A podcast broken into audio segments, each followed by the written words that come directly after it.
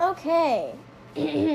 so the, again, this is a two-part chapter that see like I don't know if it's two chapters or not, so we're just gonna read it. Step three: investigative research. Grab your magnifying glass and your decor ring because you're going to be investigating. Investigating science, that is. You'll all be researching your question because research is fun, fun, fun. Hashtag Sherlock's scientific process. October 10, Assignment 7 Educational Adventures in Board Game Land. Mr. Neely showed a movie about fungus today, which meant half the class fell asleep immediately. Didn't help that rain drummed against the windows, a dreamy kind of lullaby that made it hard to concentrate. And even though I tried to focus on fungi, my thoughts kept drifting back to the orchid on Mom's book. I was so distracted that I almost didn't notice when Tom K dropped a note on my desk. He pointed across the room at Twig when I looked up, and Twig nodded as I unfolded the note.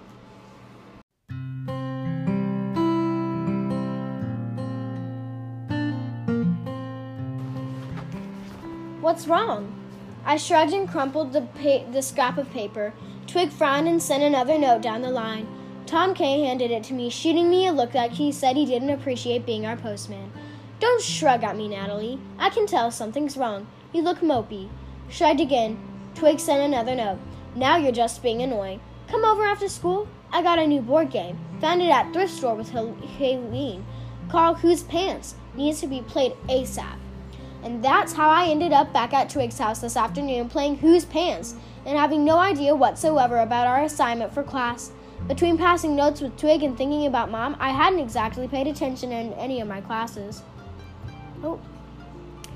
Were you listening when Mr. Neely explained the assignment? I asked Twig as she rolled the dice and moved her little bell bottom game piece across the board. As it turns out, Whose Pants is basically a combination of Guess Who and Chutes and Ladders. You move around the board and ask yes or no questions, and the first pair of pair pants to be reunited with its owner wins. No, I was busy asking you what's wrong, Twist said, which you never answered, by the way, even though something was obviously wrong. You were frowning all through class and not even at Michaela. Does my owner wear glasses? No, I answered, and nothing is wrong. I promise. Twig gave me a look that said she didn't believe me, but she didn't push it. Once upon a time, Twig and I told each other everything, because we were best friends, and that's what best friends do. Once upon a time, I would have answered, Yes, something's wrong. And I would have told her that mom stopped getting out of bed and dad and I couldn't make any, her happy anymore, not eating with chicken and pasta. And even that was different now. Instead, I asked, Is my owner human? Because in case I forgot to mention, some of the pants whereas were vampires or aliens. Also, one centaur, although we were centaur needed pants, was unclear. Nope, not human, Twig replied. I had been heading down such a path toward the clown beside the human, so I rolled down the dice and started backtracking. Twig in my, appeared in my life at the perfect time, back when Michaela was getting weird. Our best friendship was instant. But then I would have told Twigs everything, and Twig would have said, Tell me more. And we would have talked and talked until my throat was scratched and raw with honesty.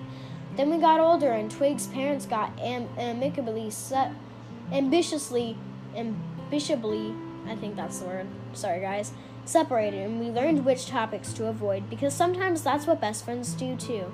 Twig found her pa- pants owner first, reuniting the bell bottoms with the astronaut. She did her little celebratory dance, with considered of lots of jumps and spins, but she seemed less enthusiastic than usual. For a second, I thought she might say something real, but then she saw the look on my face and said, Let's play again.